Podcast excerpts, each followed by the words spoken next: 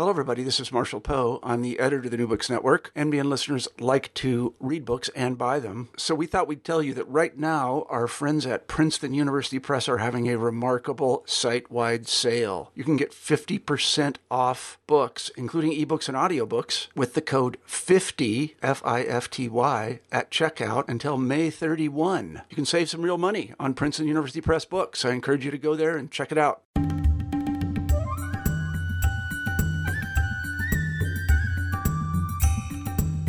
Hi, everyone. Welcome to another episode of South Asian Studies on the New Books Network. This is your host, Madhuri, and today we'll be speaking with Leo Coleman about his new book, A Moral Technology Electrification as Political Ritual in New Delhi. Welcome to New Books Network, Leo. Thank you, Madhuri. Thank you so much for this invitation. It's a pleasure to be here. So, Thank you for being here. And why don't you begin by telling us about how you came to be an anthropologist? Um, that's you know always a fascinating biographical fact full of contingencies. Uh, I took a very rewarding set of anthropology classes as an undergraduate in college. Um, I was looking for a career, a pathway, a discipline that would allow me to bring together uh, my sort of aesthetic interests, um, my interests in books and literature and art, and also get me out into the world. And anthropology provided the perfect combination. Um, and certainly, you know, at that moment in time when so much attention was still being paid and is still being paid to the form of ethnography as a literary form. That was really what uh, excited me. But um, soon thereafter, I started getting deeper and deeper into the history and uh, uh, society of South Asia. And those two things just sort of catalyzed uh, uh, what is now uh, my career. and what specifically drew you to this fascinating project on electricity and state formation and you know the material and moral meanings of infrastructure and specifically new delhi uh, New Delhi was uh, the site uh, where I first landed in India uh, as uh, as a tourist. Um, as an, a, a, very, very early stage graduate student. Um, I was already interested in India. I was thinking about doing field research there. And I just kept circling back to the city as I traveled uh, to explore, you know, uh, other parts of North India. And uh, uh there, at that moment, there was a very prominent public politics around the recent privatization of the electricity system. And at that point, you know, uh, questions around globalization, the retreat of the state, the form of state power in an era of privatization and neoliberalism were uh, and continue, of course, to be very prominent. In my uh, prospectus for my doctoral research, which is what this book grows out of, though it's much transformed from that research, I uh, remember saying to my committee, we're all sick and tired of talking about neoliberalism, but I'm going to keep doing it. and I think the, the, the urgency of the kinds of questions around privatization, uh, decentralization, uh, changing topographies of governance, and changing ways in which citizens interact with their government, which is really what animated my interest in electricity in the first place. How does it get transformed from being a public service, from being a state concern, a infrastructure for civic life, to being a object of profit and property? Right. And you draw on a very eclectic theoretical universe in your work. So, you know, ranging from Agamben and Hannah Arendt to Mary Douglas and Clifford Geertz. And then you have the philosopher A.N. Whitehead. So, why don't you tell us a little more about how you went about assembling this toolkit?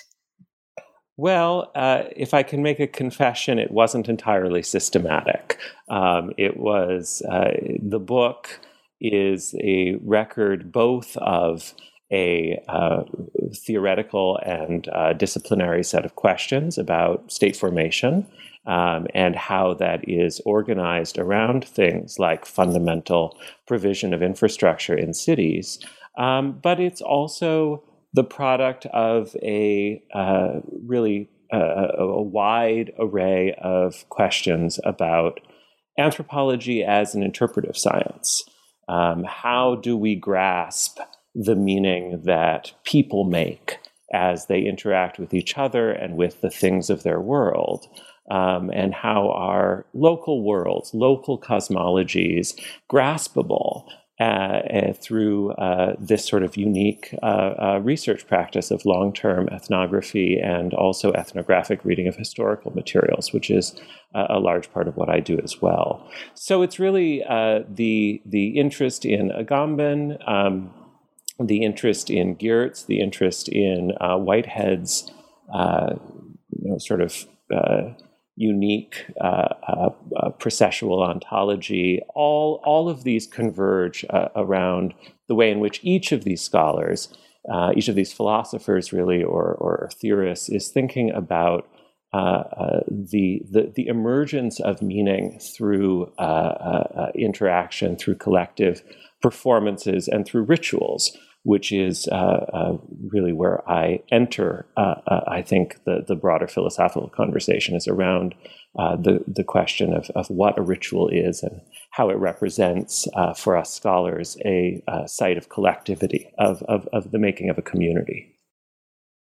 Right, and to now delve more deeply into the book itself, you structure it around these three historical and ethnographic case studies, right? So you have an account of colonial electrification, right, in all its pomp and splendor, led by Lord Curzon. And then you move on to analyzing a set of constitutional debates around legislation and how electrification in this new fledgling nation state should be organized. And then in the last section, you discuss neighborhood resident welfare associations, right? And this path of anti privatization activism that they undertake. So I appreciated how you, as you lay out your primary materials, you say that, you know, these might seem like a chronological account of technological progress, right? A sequential reading is perhaps the obvious one as you um, see these uh, sets of data. But then you also suggest something else.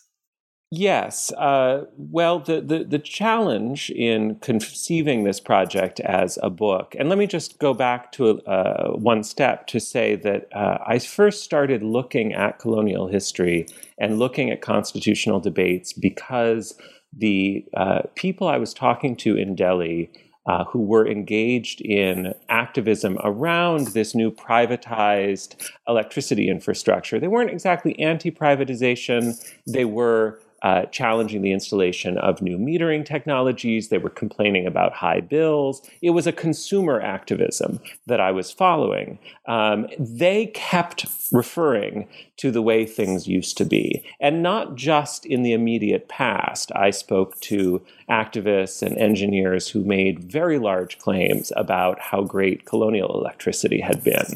Um, there was a sort of nostalgia for a, a functioning state, which is often uh, in, in a post colonial sort of framework troped as something that uh, uh, the colonial state provided despite not providing democracy. So there is this sort of this series of interesting conversations about state form, about politics, about what democracy, uh, uh, what trade offs we had to uh, uh, engage in in order to arrive at mass democracy, particularly in the post colonial and Indian context. And these conversations were what sent me into the archive, not to prove or disprove what my interlocutors were telling me, but to sort of ask a question about how do these uh, uh, claims, uh, uh how can I take these claims into the archive and learn something about these longer term processes and learn something about the way in which certain claims about technology were made in the colonial period that still resonate in public culture today. So I was looking back to sort of learn something about the interpretive relationship to electricity, in particular as it provided a way of thinking about the state and provided a way of thinking about what was state provision. What does it mean for the state to provide the conditions for urban life? Now, looking back to the colonial period, immediately caught me in a problem to answer your question about uh, the, the, the histori- historiography of my book, it immediately trapped me in a problem where I was being uh, expected by my own audience um, of readers to provide a history of technological change, to track the installation of very particular kinds of technological devices, and that seemed to imply very often it was a sort of you know anxiety ridden writing process because i kept getting trapped in these tropes where i was talking about the progress of technology an old inadequate direct current system that was installed by a british company in delhi at the beginning of the 20th century gets replaced by a more up-to-date alternating current system right? A three-phase system. Um, those sorts of claims, which were, you know, ethnographically salient as well in my research. Um, however, I didn't want to reproduce that notion of an ongoing progress of technology, a, a continuous replacement of a technological world, a technological sensorium with something better, newer, faster, cheaper. That was the the the, the uh, sort of interpretive danger that I was trying to skirt by breaking my research up into discrete and non contiguous case studies.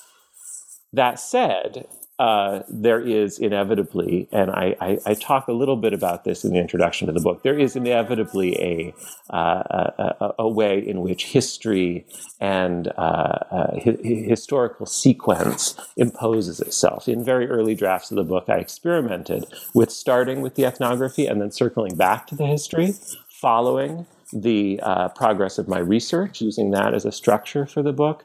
But ultimately it just didn't work. It was too it was too, it was too confusing to move from the you know uh, global private neoliberal and then sort of circuit back to the colonial as if the colonial explained something about it which wasn't an effect i wanted to achieve either. Right. And you know the challenge is particularly acute when as an ethnographer, you want to write against the teleologies that these debates have uh, been so long steeped in. And then at the same time, your historical interlocutors like, you know, Nehru and Ali are themselves so inspired and caught up in this romance and promise of technology, right? And in your second section, you write about how for Nehru, the connection between freedom and technology was an extremely vital one, right? It wasn't just that, yes, we'll get technology and then, you know, it'll be good for people, our villages will be lit, but rather that there will be moral advancement, right? That this will lead to an expansion in political participation and, in fact, even guide a better sense of citizenship. So, as an interpreter, as an analyst, how did you? Through your readings of you know Nehru's writings and you know other nationalists make that leap yourself in your analysis? That's a really excellent question, and I think it's a, a fundamental one for engaging in an interpretive ethnographic history of uh, the Indian state because it is so uh, uh, saturated with these really exquisitely wrought narratives that uh, people like Nehru generated, um, used as the raw material for his political performances as prime minister, as leader of the state of India. His speeches draw extensively on his historical thought, his discovery of India, um, the writing that he did uh, uh, while he was imprisoned by the colonial government. These uh, uh moves that he makes to connect the uh, development of a uh, large industrialized economic center to the idea of national freedom, to the idea of moral advancement, is something that shapes, I think, uh, uh, both practices of and understandings of the Indian state for decades. Now, again, the challenge is not just to accept that at face value as a description of the truth, but I think the context that where I was coming to these questions. Um, obviously, I'm a, I'm a fan of, of Nehru's writing. Um, I, I, wanted to find a way to write sympathetically about the ambitions that he held out and that I found in the ethnographic record, uh, ethnographers sort of sidelights on contemporary India. Uh, many, many people writing in the 50s and 60s about village India, finding uh, uh, interesting encounters in those texts between the ethnographer and villagers seeking uh, access to the goods of modernity. I wanted to write sympathetically about the uh, ambitions and dreams that Nehru projected, but also about how those were lived out in everyday life in uh, in that moment of post-colonial India and or post-independence India. And I wanted to do that because I felt like uh, there was evidence ethnographically that there was a, uh, a, a nation building moment that was affective and ritual and was widely embraced. And I felt like a the desire not to be caught by the teleologies of the modern progress of technology had in fact led a lot of critics to be more skeptical than perhaps they, they, they ought to be about uh, uh, the, the, the, the, the political power of the Nehruvian sort of uh, uh, uh, uh story of the, the possible future of a technological industrial India. Now, obviously, Nehru's vision was an ideological and also a highly, highly time bound one. It was shaped by his own experiences, anticipations uh, his own conversations about the power of technology with a lot of critics, not least of whom, of course, is Gandhi.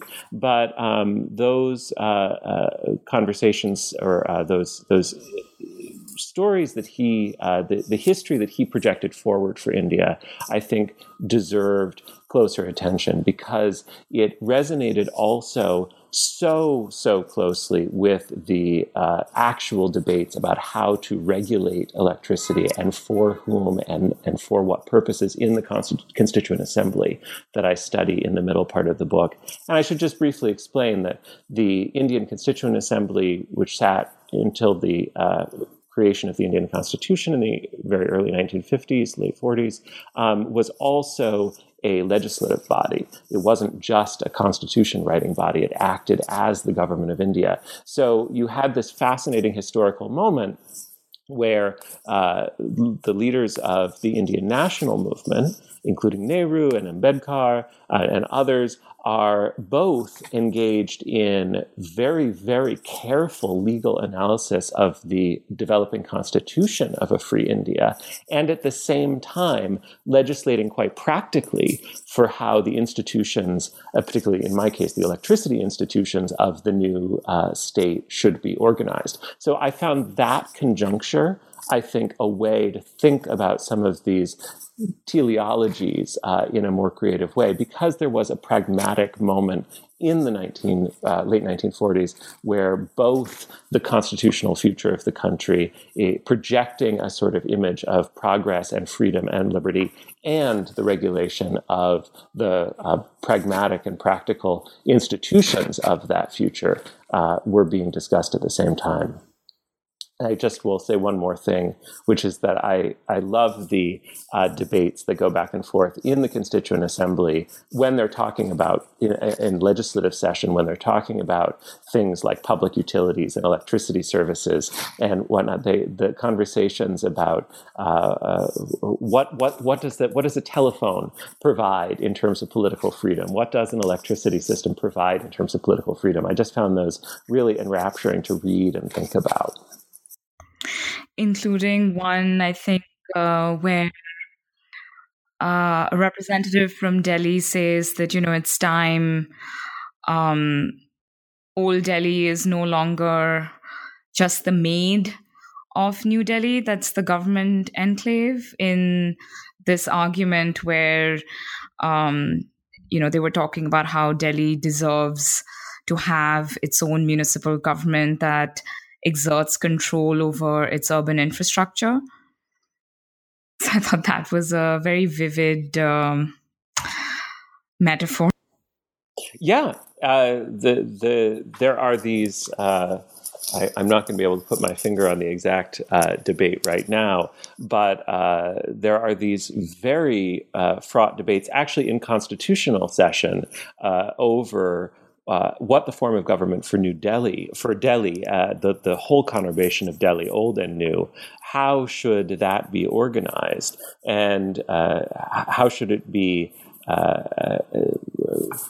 In this day and age, the assembly members say, in this moment, so it's a it's a historical claim. It's a claim about the temporality of the community uh, collectively, but not just the national community, not just India in the abstract. Very concretely, the men and women who live in Delhi, who no longer will just be the uh, adjunct to a pompous and separate government sphere, but will constitute it and will become the bureaucrats and the uh, citizens of these new national institutions. It's a, a very powerful moment. And the uh, representative from Delhi himself says uh, explicitly that we need to be able to control our infrastructures in order to achieve these uh, new forms of citizenship. Right, that you know infrastructures and public services are and should be sites of um, collective self determination, right? Mm. In that same section, and you mentioned this uh, briefly just now, you draw on this um, fascinating ethnographic record, right, of classic uh, monographs by sociologists like McKim Marriott and Pocock and Dumont. And I think we as students don't read enough of this literature anymore, you know, perhaps considered passe in some circles. But I really appreciated how you brought these debates back into circulation in relation, of course, to your larger argument. And I'm curious, what uh, drove you to this literature? Um, it's actually where I, I I came to South Asian studies and the study of India through a somewhat uh, uh, classical approach to the study of Indian civilizations. So, the very first things I studied, actually, um, this might be a, a, terrible confession, but the very first things I studied were debates over caste and the reality of caste and uh, its historical existence, theorizing it, understanding its transformations in the present, understanding it both as practice and system. Um, and so I read a lot of Dumont when I was an undergraduate. And I never obviously, I have all sorts of uh, uh, uh, engagements now far beyond Dumont, and, and, and I'm interested in the uh, you know the critique of uh, that textualist approach to Indian civilizations in particular. But I, in this book. Uh, the reason I turned back to those texts is because I knew from reading them uh, long before I started this project, I knew from reading them that they were really very much of their time, that they were documents of the 1950s, um, and that there were moments, there were observations, there were sidelights, as I've said before, on the arrival of an electricity system. Um, Srinivas, another uh, person who I analyze in that section, and, and Srinivas's uh, great uh, sort of reconstructed ethnography, The Remembered Village, um, begins with his narrative of himself arriving in what to him as a city dwelling Mysore Brahmin was, you know, the, the ends of the earth, the remotest place he could think of, except it was only three miles away and it was on the bus line to the city. So I knew that there were these these observations about infrastructure and transit and interconnections and sort of the shaping of both the physical and the imaginary spaces uh, that structure so much of the ethnological understanding of India, organized as you know decades of criticism have shown us around fixed binaries between village and city. Um, uh, and uh, or rural and urban. And I wanted to go back to these texts and see what they said about electricity. That was really it was that simple. It was a very uh, modest uh, intellectual ambition um, to return to these texts and read them against the grain of their reception as orientalizing or as about caste and, and, and rurality and rural relations as against the city and modernity and technology. I knew that the city and technology and modernity, not in those terms, but in some other set of terms, both as pragmatic ethnographic observation, but also being theorized in a sense. Um, and as I went back and looked at these uh, texts, of course, you know, I was lucky enough to find things, sort of uh, comments that Marriott made in reviews that no ethnographer of modern India can afford to leave time in the city out of their account. You know, this is not a static society, obviously. This is not uh, uh, uh an exercise in visiting some sort of historical museum of uh, Indian culture. This is a, a living and uh, vibrant venue for asking questions that matter very much in the present to India's citizens themselves. And I, I hope, I, I, I do have a hope that in some ways by returning to these texts, um, some that are still more canonical and read. I mean, I think uh, uh, Srinivas uh, certainly so, but also these finer grained debates between the uh, Marriott and sort of Chicago ethnomethodological school versus the more textualist uh, Dumont and Pocock working in the 50s at Oxford, looking back to some of these debates and tracing how they provide a uh, ethnographic insight into India's post-colonial moment, I, I, hope will be one of the uh, contributions that, that that part of my book will make. Definitely, and it was uh, very interesting to revisit these texts from my undergraduate days. So um, I just found them so much uh, less boring this time around, too.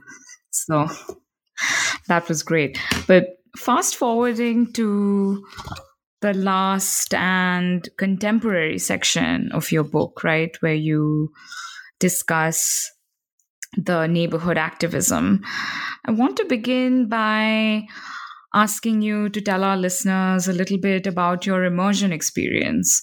How did you um, get into this uh, fraught space and you write a little bit about your reception and you know how unexpected that first meeting was for you. Will you share some of those experiences? Yes. I, I mean i think the first thing to say is that doing traditional ethnographic fieldwork in a mega city uh, is not an easy task. And uh, fieldwork is not what it used to be. Ethnographers have to be creative and flexible and persistent, and also uh, set aside some of our own preconceptions about exactly what will be a generative and productive ethnographic encounter. Uh, so I arrived in Delhi, you know, uh, fully prepared to begin uh, this this research on on the privatization, on post-privatization activism. How is the uh, how is citizenship? How are citizenship practices changing? How are uh, modes of participation changing in the aftermath of the privatization of the electricity system? And what I ended up focusing on was uh, a, a, a largely elite, upper middle class uh, zone of uh, activism and contest that was constituted entirely by people living in legal, formally organized neighborhoods of Delhi that had these residents' welfare associations. Um, sort of quasi democratic local institutions for representing the interests of householders, homeowners, property owners in these elite neighborhoods in Delhi. And I stumbled upon this really not by accident. I was, you know, taking interviews with people who were involved in the privatization process. I was thinking about the uh, everyday relationships to electricity and power, but the uh, really productive ethnographic engagement started early on when I respond I would see ads in the newspaper um, for meetings of Residents Welfare Association, sort of uh, uh, not local meetings in particular neighborhoods, but citywide coalition meetings. And I ended up going, I write about this in the book, I ended up going to an organizational meeting for a umbrella organization that still exists, though it's very, very different now than it was uh, uh then. The, the politics have shifted quite a bit. Um, so I ended up spending a great deal of time in auditoriums in Delhi, um, mingling with people from these uh, formal um, neighborhoods, um, neighborhoods that had really pretty good infrastructure. I, I, mention later in the book that at one point in my fieldwork, the electricity was cut off in the neighborhood I was living in.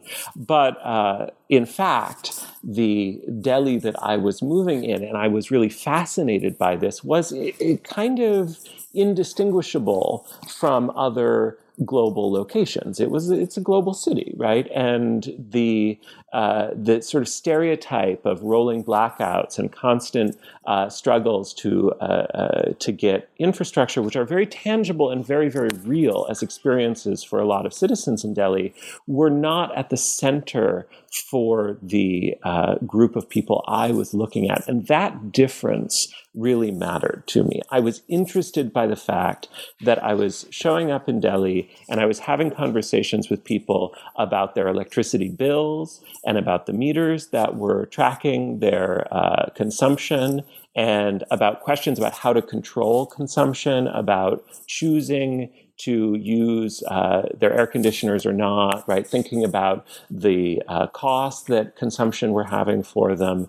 That kind of ethnographic space, for me, I uh, represented an opportunity to think about the post privatization city and the city that I think um, was on its way, a city where not demographically, it's not that middle class residents of Delhi are more representative of the city now. They're not. They continue to be a minority, but um, but culturally dominant over the institutions, the practices, and the imagination of how you access infrastructure and get by in the city today. Right, and I think I also found it interesting because in a way your book is a departure from this you know large literature that now exists on Delhi in terms of slum populations, urban dispossession, particularly the post Commonwealth Games cleanup drive that the DDA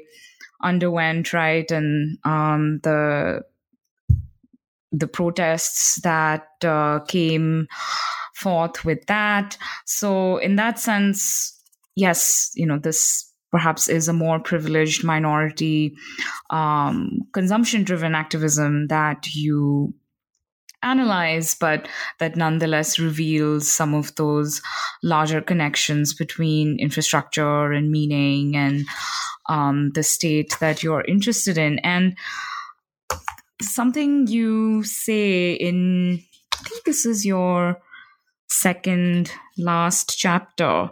But after your discussion on the Supreme Court case, right, which uh, ultimately went against the residents, and the way you, you know, present that binary is that the Supreme Court's decision, on one hand, you know, was really upholding the state's right to define what progress was, and that it decided to interpret these distribution companies' um, push for these new electrical meters as more modern, as more technologically sophisticated, even though, you know, there really wasn't any material evidence that this was indeed the case, right? So, this property right versus progress is how you characterize the Supreme Court's decision. I think. So, yeah, the, the the the centerpiece of my analysis in the book really is this uh, Supreme Court case, which is Supreme Court of India case that emerged out of uh, post privatization. The new private companies, the discoms or distribution companies, were uh, mandated by the state to upgrade metering to improve the uh, ability of the city's electricity distribution system to be monitored and regulated at the point of consumption. And uh, this is, you know, unsurprising. Uh, every global document about how to improve a uh, a large urban infrastructure network emphasizes metering, emphasizes better flow of information, better flow of data, um, and better ability to charge people, right? That is ultimately what this comes down to. They wanted to be able to get people to pay more regularly for their electricity. And it's sort of a stereotype of uh, electricity systems in developing countries that uh, very often they're uh, disaggregated networks with lots of informal connections. People are connected behind meters or uh, their billing is in some way uh, jury rigged so that they don't pay what uh, the, the, the, the forces of neoliberal order would consider their fair share of the cost of the infrastructure. So the discoms installed new electronic meters that were able to calculate more precisely um, household consumption and also were fraud uh, preventative. It was much more difficult to circumvent these meters than the older electromechanical meters. And yet, a very, very, uh, a resident from a very, very wealthy prominent central Delhi neighborhood sued the distribution company, saying it's totally unfair to take away my meter, the meter that uh, I personally own, which was the way it worked uh, back in the day that you, you, you purchased your own meter and installed it, and then the electricity uh, service sent people around to read it, or even neighborhoods did their own reading of metering. Um, and I'm interested in how this uh, transformation from uh, what was self consciously presented as a sort of private economy within the household of owning your own meter, controlling your own consumption, managing your consumption, and then the, according to the uh, uh, complaint in this case, the electricity company, the new private electricity company, comes in and it takes away your rights and installs a new meter that controls you and, and forces you to pay them more than you think is is fair or right. And the uh, Supreme Court, it was a complicated uh, series of, of hearings between the Delhi High Court and the Supreme Court, but ultimately ultimately the case was decided against the resident who was claiming a right to control his own electricity. And I thought this was very paradoxical because the whole idea of privatization was to allow people to control their own electricity. The distribution companies' advertisements for their new electricity meters had the slogan choose your own meter, control your own electricity. Um, but what uh, uh, uh, curiously happened was there was this sort of return to the uh, uh, uh, the the idea that the state itself embodies progress, and the Supreme Court ruled the meter itself embodies technological progress, and there's nothing in the law that can stop us from allowing the, uh, or even for, uh, encouraging the distribution companies to take over the role of uh, metering and monitoring power. So they ultimately gave the uh, distribution companies a tremendous amount of uh, power to decide how they structured individual consumers' connections to the grid. And that I thought was an interesting moment, a sort of paradoxical moment in the you know neoliberal moment in India, where uh, uh, what was ideologically presented as a matter of more consumer rights, more the citizen consumer, the sort of the central figure of this neoliberal moment, is actually being subordinated to a corporate organization, a private corporation that has been granted a kind of role parallel to that that was once taken by the state. And I think that this is, you know, a, a, a key uh, ideological shift that the the corporation, the private company, is uh, granted the same kind of investment in progress and almost public good um, uh, that was once, in some ways, more rationally attributed to a developmental state. Right, and you mentioned this uh, very briefly in your conclusion, but in, so many ways, your analysis of uh, neighborhood associational politics is a kind of, you know, moral outrage, really preempts the anti-corruption Aam Aadmi Party-led protests of 2011, right? Mm-hmm. From which, I mean, the, the, the I don't I don't have a chance to analyze this in the book, be, partly because of the uh, convention of sort of framing your your research around the the limits of a delimited fieldwork period, but also because uh, uh, I'm I'm partly as a consequence of my decision not to present a more sequential, more sort of joined up history. I do stop quite strictly um, uh, in 2008 or so with the uh, conclusion of the Supreme Court case.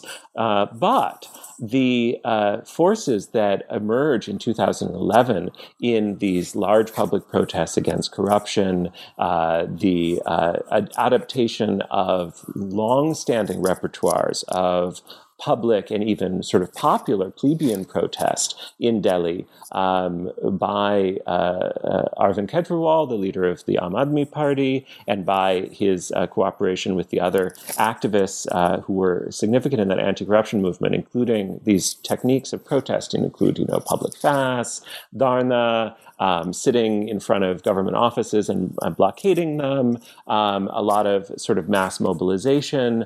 All of this paradoxically emerges directly out of the Residents Welfare Association uh, uh, sort of infrastructure, the movement that brings citizens into the public sphere, initially in my research, a kind of quasi private public sphere. One of the things I write about is the way in which membership in and access to these, uh, these public meetings, these so called public meetings, was quite strictly limited. Um, but it creates a space where I think there is a kind of uh, uh, mobilization of a new public. And again, not a demographically representative public. This is, um, I quote a journalist pointing out that this RWA movement is not a mass movement uh, by any stretch of the imagination, but it becomes able to mobilize the appearances of a mass movement and deploy the ritual techniques of a mass movement, and does ultimately in 2011 with the anti corruption protests. Um, I'll say as a sidelight on uh, just how ethnography can sometimes work in a global media age. Um, I was in the midst of uh, some other projects and uh, working on, on uh, I'd set aside work on this book uh, in 2011, and I was doing dishes in my kitchen. Uh, I was in Ohio, I was working in Ohio at the time. I was doing dishes in my kitchen one afternoon, listening to the radio, and there was a story about the anti-corruption protests in Delhi. At which point, I was like, "Ah, I have to get back to this project." um, just uh, tying things in here, I noticed how you know there's this one continuous uh, thread running through the book uh, on your interest in infrastructure as this emblem of, you know, technical modernity that's not only just about development and progress, you know, materially and morally, but also this and you call it a magical, miraculous route of access to other worlds, right? That it's not just about interdependence, but about these interconnections, the terms of connection. Will you talk a little bit more about this?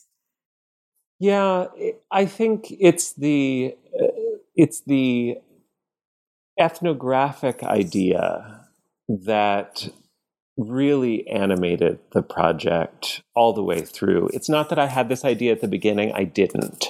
Um, I went to Delhi to do, you know, very conventional ethnography on an activist group and, you know, how they were mobilizing in relationship to state institutions and what this all represented about our political era. And yet, as I think back about the uh, encounters and conversations that interested me the most, it was when there was an excess of passion, of affect, of even of significance in a conversation about uh, the electricity system. It, it, it, it seemed so mundane and for obvious reasons you know consumer discontent people being desiring something better than they have or uh, wishing for access to cheaper better commodities. I mean all of this is in play. But that aside aside from the sort of uh, standard point that people notice infrastructure when it breaks down as i've said a lot of the people i worked with had really regular access to electricity. Um, it wasn't just a sort of sense of oh things aren't as good as they should be and we should improve them. There wasn't there was a an excess that was hard to put your finger on but it was present ethnographically. And in the last part of my book, I, I, talk about this through works of art and through um, periodicals that use, uh, or magazine articles, that use a sort of image of a gleaming, illuminated electric sphere, uh, a nighttime city, um, the, the, the glow of lights on the high walls of the glass skyscrapers, of which there are very few, but they managed to make this claim anyhow around Connaught Place. Um, these sorts of images of a transformed city, a city ablaze with promise and opportunity, or a nation ablaze with promise or an opportunity. Ultimately, as I worked on this project and wrote this book, I spent a lot of time thinking about how to deal with uh, ethnographic moments like that or moments from uh, an archive like that. There were so many examples of uh, uh, uh, the, the, the presence of electric light, of electric power, the force of it being used as a way of uh, projecting a future. And not just a future, but also a, a, a sociological possibility, a possibility of solidarity, of collective progress, of belonging, of uh, development in the sort of uh, richest sense of the term, not just you know uh, installing new and better infrastructures, but but moral development. So you know, this really brings me at least back to where you you began the questions you asked at the beginning about the the structure of the book, sort of pushing against or explicitly arguing against a teleology of technological progress part of the point of that problem is that so often a, a different kind of progress was being invoked at the same time moral progress uh, and, and, and, and the development of uh, a, a, a, solidarity and a common bond, whether within the city or at the nation state level, um, uh, that was imagined by invoking some sort of electrical sphere. So, all I'll say in closing in answer to your question about it, yes, I do talk a lot about magic and the projection of other worlds and futures through talk about electricity. And part of that is just because, um, you know, uh, electricity is magical uh, in, in, in all of our uh, uh modern worlds. But it's also uh, uh, it's also because it was it was something that that uh, enticed me and attracted me to keep going with this project as I uh, as I was working through it. because it kept coming up time and time again, both in historical materials and in uh, my ethnographic encounters. On that great note, what are you working on these days? I have done some work comparatively between um, India and Scotland, thinking about them both as sort of uh, uh, constituents of a larger British Empire, very differently situated, obviously, with very different histories. And um, I've been quite interested in exploring Scottish nationalism as a contemporary phenomenon that might be illuminated by a South Asian uh, informed scholar coming to uh, look at some of its claims in relationship to changing forms of belonging and statehood and uh, uh mobilization, political mobilization uh, in our current conjuncture. So I've been spending quite a bit of time doing research on Scotland, but I'm also continuing to think about how this uh, history um, ethnographic and cultural history and political history um, might shape um, thinking about uh, uh, comparative realities in the present. So, one of the things I'm looking at is I'm thinking about ideas of uh, corporate power. And uh, you know, obviously, this book, though it's not about this, um, in the background is a pretty significant series of shifts from uh, uh, uh, private control over infrastructures to nationalization and then to privatization. And so, I'm still um, engaged by the uh, cultural and legal and, and meaningful dimensions of what we uh, what we're doing when we uh, parcel out authority like that, whether to corporations or to governments or to uh, uh, communities in a, in a more uh, a decentralized way. So I'm thinking about Scotland. I'm thinking about Scotland and India together, and I'm I'm hoping to have some new thoughts on all these topics soon. Great. Well, thank you so much for joining us here on New Books Network. That was Leo Coleman on his book A Moral Technology Electrification as Political Ritual in New Delhi. Thank you so much, Leo. Thank you so much, Madhuri.